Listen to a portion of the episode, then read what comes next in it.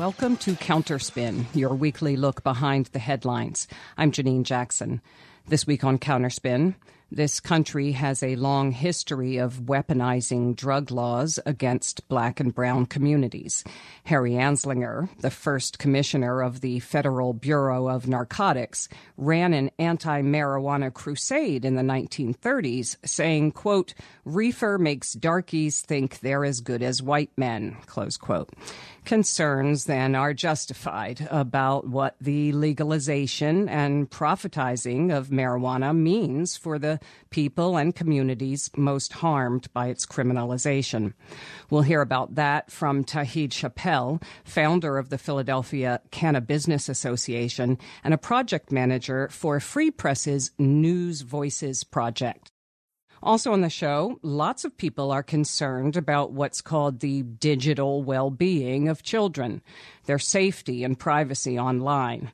So, why did more than 90 human rights and LGBTQ plus groups sign a letter opposing the Kids Online Safety Act?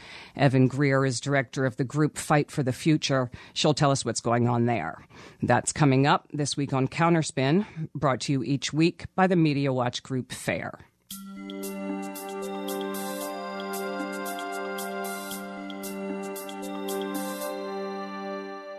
As media critics, we encourage people to write letters to the editor, noting that even if your letter doesn't run, it may help another letter with a similar point get in. Because a paper that gets one letter may not feel obliged to represent that view, but if they get 20, they may figure they should run one all of which is to say the New York Times must have got a boatload of letters scoffing at columnist Ross Douthat's sad sack May 17th piece about how legalizing marijuana is a big mistake, not least because his opposition to it is making people call him a square. Unsurprisingly, Douthat isn't being a principled contrarian, just obfuscating as noted by Paul from Washington and Jeff from Queens and Peter from Boston, he sidesteps comparative mention of legal drugs like alcohol or tobacco and dismisses decades of society wide harms of racist enforcement of anti marijuana legislation by saying Cops who used weed as a pretense to stop and frisk black people will just find other reasons. So, so much for that. For the Times columnist, it all comes down to the wicked weed as personal degradation, which in 2023 sails like a lead balloon. There is an informed good faith conversation to be had about the impacts of marijuana legalization, and especially the effort to see some of the benefits of this newly legal market in some places go to those most harmed by its illegality. Our guest works on precisely these intersections. Tauhid Chappell is a founder of the Philadelphia Cannabusiness Association and also a project manager for Free Press's News Voices project, focusing on that program's Philadelphia initiative to reimagine how local newsrooms approach coverage of crime, violence, and the criminal justice and carceral systems. He joins us now by phone. Welcome to Counterspin, Tauhid Chappell. Thanks for having me. So Douthat's column was headlined Call Me Square, but facts show the error of legalizing weed, which Okay, the invocation of facts is a rhetorical device. You all are vibing, but I'm a grown up who only traffics in facts. Uh, it's a frankly boring tactic that people use to discount the humanity of others and think they're doing something. But, you know, I love a good fact as much as the next guy. So, in terms of public opinion, in terms of reported social harms in terms of the information that we do have, would an observer say that marijuana legalization, where it has happened, has been a big, dangerous mistake? Um, no. In fact, I I'm happy to say that because legalization for both medical and adult use legalization has been around, especially on the West Coast in places like Colorado, Washington, Oregon, and California, we are now starting to see the long-term studies of the impact of legalization. There's been a fear that teen use is going to go up. That's been debunked by the studies on these various states over the last decade of legalization. There's been fear about higher road rage or higher traffic accidents due to being quote unquote under the influence of cannabis. That's also been debunked. There's been ongoing fear about marijuana use being some sort of gateway into harder drugs. That has been debunked. And we've also seen a decrease in opioid use in states that have legalized cannabis for medical use as well. And so there has been a lot of reefer madness that continues to point at unscientific, non peer reviewed data that does not actually support the ongoing fears that people continue to fearmonger um, across the country. We have a plethora of data, a plethora of government backed studies as well to show that the legalization of marijuana has been nothing but a net positive overall. Well, let me ask you another side of, of information. Are people still being arrested for marijuana possession? Because media would tell me that it's all the Wild West, and that's why we might think about putting the genie back in the bottle. But it's not exactly the case.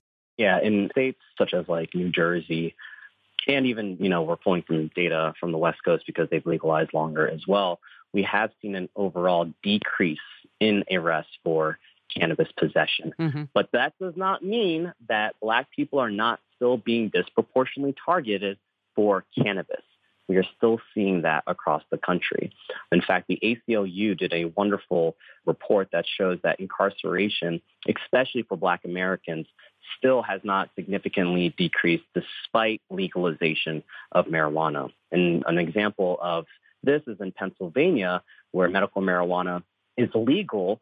However, if you are not a medical marijuana registered patient in the state, and you're not in a city like Philadelphia or Harrisburg or Pittsburgh, which has decriminalized cannabis possession, if you are caught with marijuana with you and you're not a medical marijuana patient, you still could be criminalized and potentially incarcerated from police if you step out of those decriminalization areas. So that's to say, yes, overall, we are seeing a positive decrease in arrests, but that does not mean that Black people are still not being disproportionately targeted for marijuana use or possession. Well, I know that you have a Philadelphia focus. Are there things that are happening right there that are emblematic that you think point to larger issues? What's going on in Philadelphia that you think is useful to think about? We've noticed that municipalities ultimately, when it comes to cannabis legalization, the state will create usually sometimes broad categories of how the cannabis market should be rolled out. But municipalities at the very local level determine what types of cannabis businesses they can allow in their cities, mm-hmm. right? They have zoning ordinances, they have permits, they have specific locations that businesses can and can't operate. And so something that I encourage everybody, especially those that are interested in getting into the industry, is to start educating your council members, your county commissioners, because this is something that's completely new to them. Many of them have never been exposed to marijuana as a legal business. Many of us have gone through decades and generations of marijuana as a harmful drug, it's a narcotic. And so to see this become legalized where there are actual business and economic considerations, many people, especially lawmakers and politicians, still don't have enough information to make the best decisions on how to make an accessible and equitable and friendly cannabis market where people can be participants without the fear of any sort of retribution or incarceration. So education, education, education. We, I, you know, Philadelphia specifically, we had a just a big primary where um, we are going to have a new mayor coming up this year. That means more education for them because they may be the mayor that has to oversee legalization in their city. They're going to have to figure out what types of cannabis businesses they're going to want to allow in Philadelphia. Who should have those licenses to operate and where should they be able to operate? And what types of support should they be receiving? So, municipality to municipality, you have varying levels of education. People, some mayors embrace legalization. They're they're excited for it. They want to see the the financial returns of these new businesses.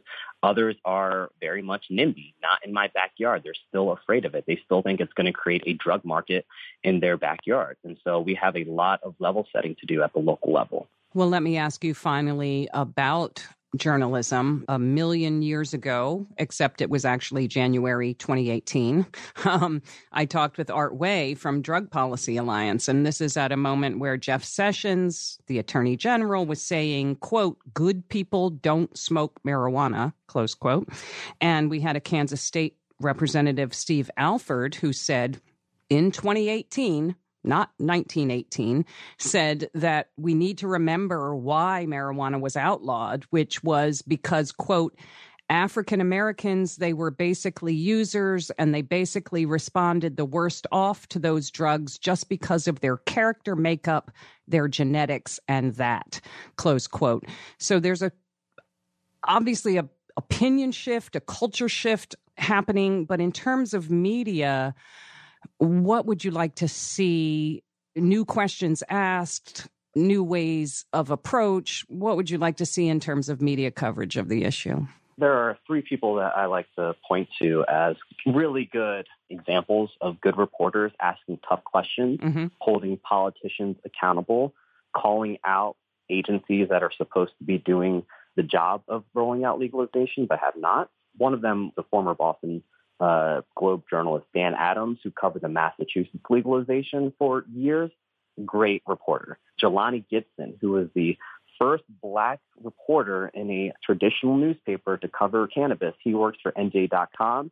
He holds the state accountable, asking a lot of politicians, asking a lot of regulators questions about expectations, realities, what the law has been said, and what has actually happened pertaining to the law.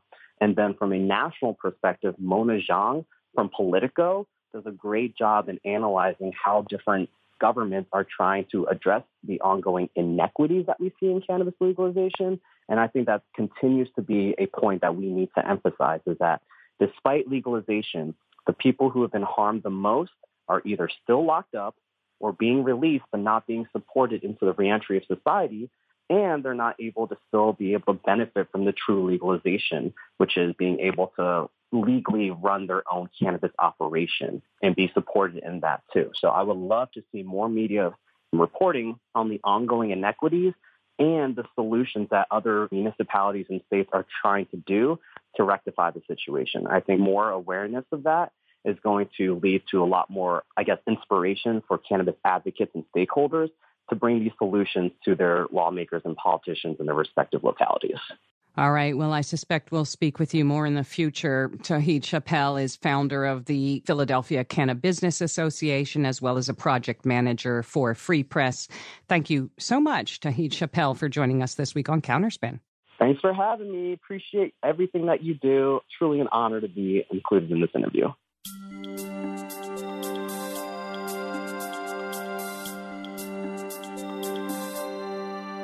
Louisiana just banned abortion at six weeks before many people even know they're pregnant, while also saying 16 year old girls are mature enough to marry.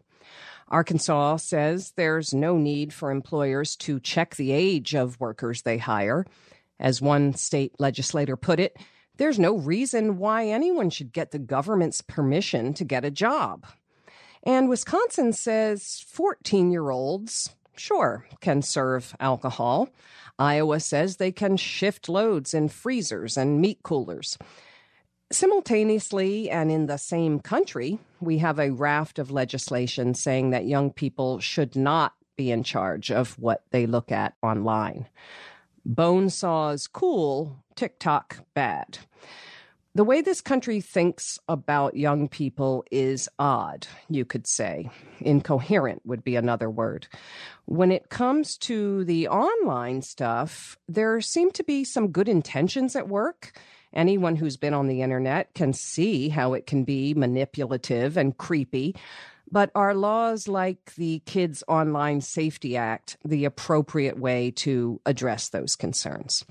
We'll talk about that now with Evan Greer, director of the group Fight for the Future. She joins us now by phone. Welcome back to Counterspin, Evan Greer. Thanks so much for having me. Always happy to chat. Well, let's start specifically with KOSA, with the um, Kids Online Safety Act, because it's a real piece of legislation. And there are things that you and other folks are not disputing that big tech companies do have practices that are bad for kids and especially bad for some vulnerable kids. But the method of addressing those concerns is the question. What would KOSA do that people may not understand in terms of the impact on ostensibly those young people we're told that they care about? Yeah, and I think it's so important that we do start from the acknowledgement that big tech companies are doing harm to our kids because it's just not acceptable to pretend otherwise. There is significant evidence to suggest that these very large corporations are engaging in business practices that are fundamentally incompatible with human rights, with democracy, but also with what we know young people and really everyone needs, which is access to online information and community rather than having their data harvested and information shoved down their throat in a way that enriches companies rather than empowering young people and adults. Um, and so when we look at this problem, I think it is important that we start there because there is a real problem. And the folks pushing this legislation often like to characterize those of us that oppose it as big tech shills or whatever. Right. It's hard for me not to laugh at that, given that I've dedicated the better part of my adult life to confronting these big tech companies and their surveillance capitalist business model and working to dismantle it. But I think it's important that we say very clearly that we oppose these bills not because we think that they are an inappropriate trade off between human rights and children's safety. We oppose these bills because they will make children less safe, mm-hmm. not more safe. And it's so important that we make that clear because we know from history that politicians love to put in the wrapping paper of protecting children any type of legislation or regulation that they would like to advance and avoid political opposition to. It is, of course, very difficult for any elected official to speak out against or vote against a bill called the Kids Online Safety Act, regardless of whether that bill actually makes kids safer online or not. Right. And so, what I'm here to explain a bit is why this legislation will actually make kids less safe. And it's important to understand a few things. So, one is that KOSA is not just a bill that focuses on privacy or ending the collection of children's data. It's a bill that gives the government control over what content platforms can recommend to which users.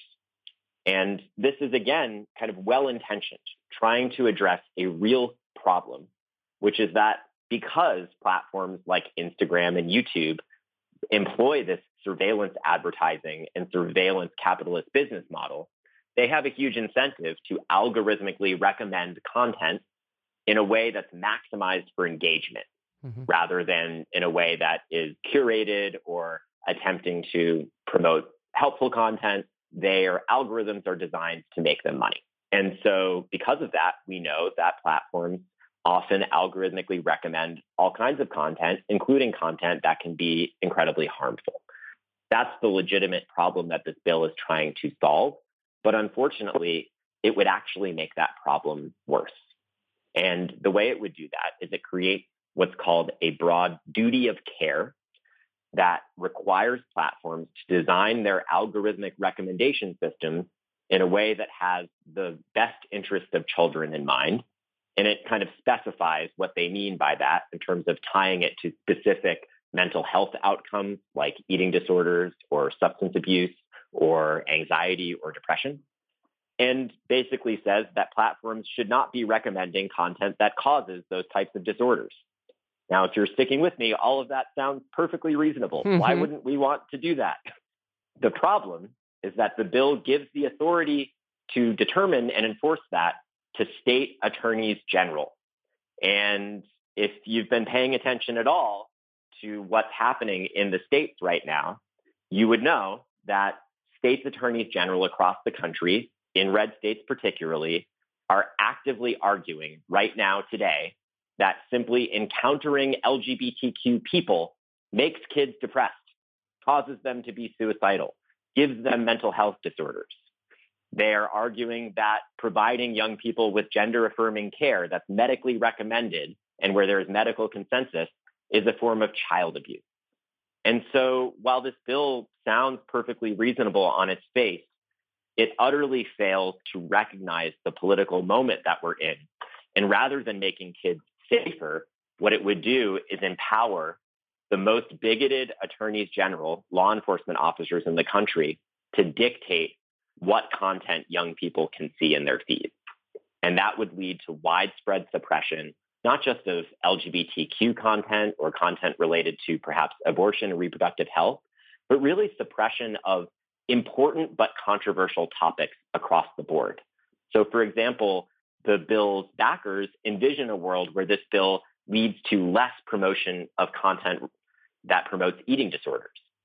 In reality, the way that this bill would work, it would just suppress all discussion of eating disorders among young people. Because at scale, a platform like YouTube or Instagram are not going to be able to make a meaningful determination between, for example, a video that's harmful and promoting eating disorders or a video where a young person is just speaking about their experience with an eating disorder and how they sought out help and support and how other young people can do it too.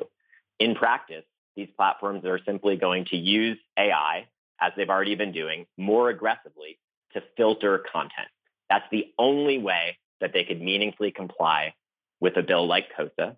And what we'll see is exactly what we saw with SESTA FOSTA, mm-hmm. which was the last major change to Section 230, a very similar bill that was intended to address a real problem, online sex trafficking, that actually made it harder for law enforcement to prosecute actual cases of sex trafficking while having a detrimental effect for consensual sex workers who effectively had online spaces that they used to keep themselves safe, to screen clients, to find work in ways that were safer for them, shut down almost overnight because of this misguided legislation that was supposed to make them safer.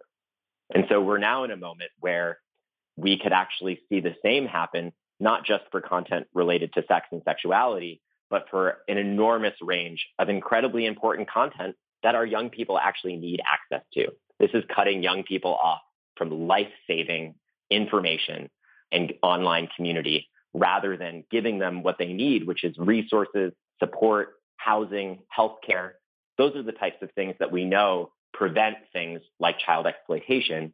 But unfortunately, lawmakers seem more interested in trampling the First Amendment and putting the government in charge of what content can be recommended than in addressing those material conditions that we actually have evidence to suggest, if we could address them, would reduce the types of harms that lawmakers say they're trying to reduce.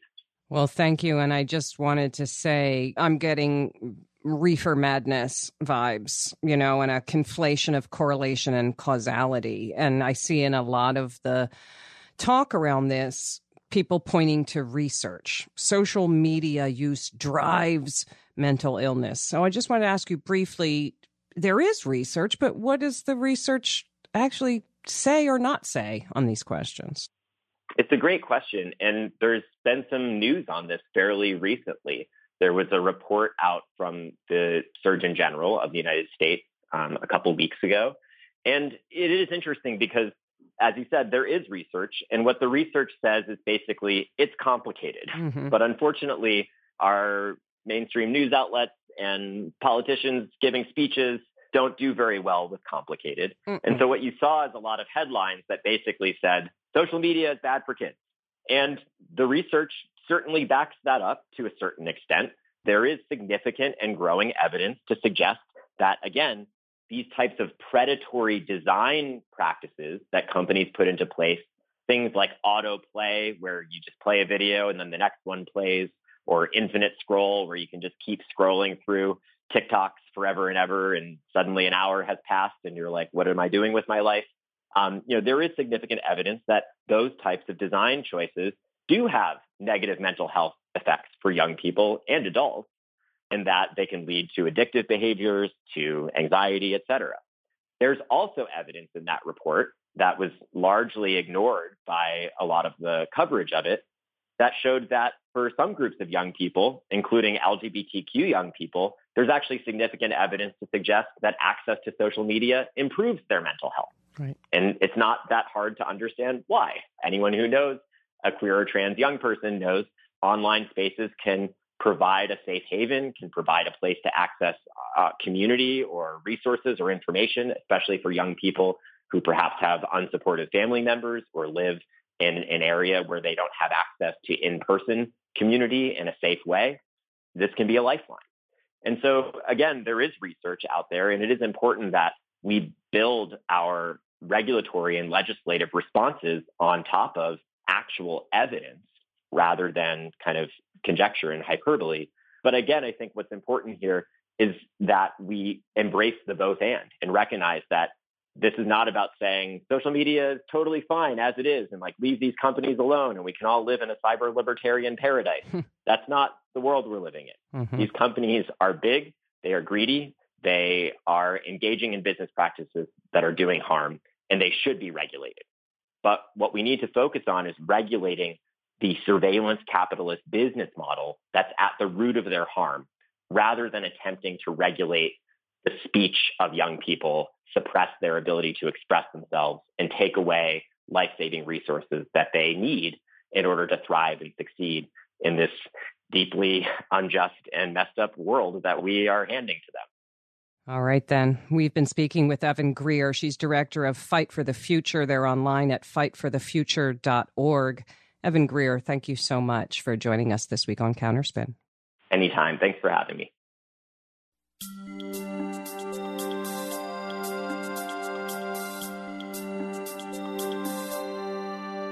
And that's it for Counterspin for this week. Counterspin is produced by FAIR, the National Media Watch group based in New York. If you missed part of today's show or you'd like to hear previous shows, you can find them on our website, fair.org. That's also the place to show support for Counterspin if you are able and so inclined. The show is engineered by Riley Bear. I'm Janine Jackson. Thanks for listening to Counterspin.